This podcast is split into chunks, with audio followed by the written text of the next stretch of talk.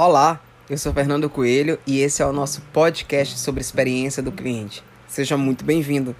Hoje eu quero falar com você sobre experiência do cliente e lucro.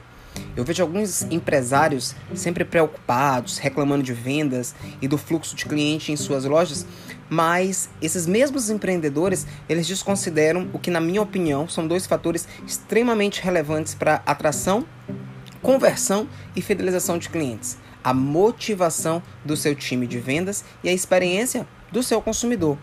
Eu sempre afirmo que um time feliz faz o cliente feliz. A experiência do cliente, ela só acontecerá quando pessoas e quando processos estiverem sistematicamente alinhados com o objetivo do negócio e a experiência entregue ao consumidor. Só para você ter uma noção, é, um estudo que foi publicado pela Forrester Consult é, mostra que empresas que investem na experiência do cliente, elas possuem duas vezes mais lucros que os concorrentes do mesmo setor que não têm o mesmo cuidado. Esse relatório, ele é muito legal e ele revelou ainda que só trinta e um por cento das empresas aqui no Brasil estão centradas em fornecer uma boa percepção aos clientes que passam pelos seus negócios.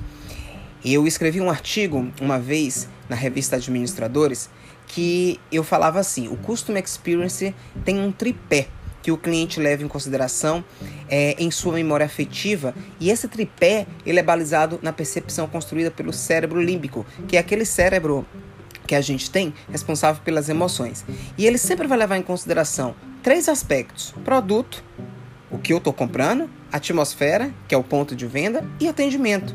E mesmo sem saber, naturalmente e quase que fisiologicamente, a gente leva esses pontos em consideração e constrói a nossa percepção em relação ao valor do serviço e ao produto entregue. E aí, hoje, cada vez mais, os negócios precisam levar em consideração esses pontos para que a experiência do cliente aconteça. E eu quero te fazer uma pergunta: como está aí na sua empresa? Você está levando isso em consideração? Você se preocupa com a experiência do seu colaborador e a experiência do seu cliente?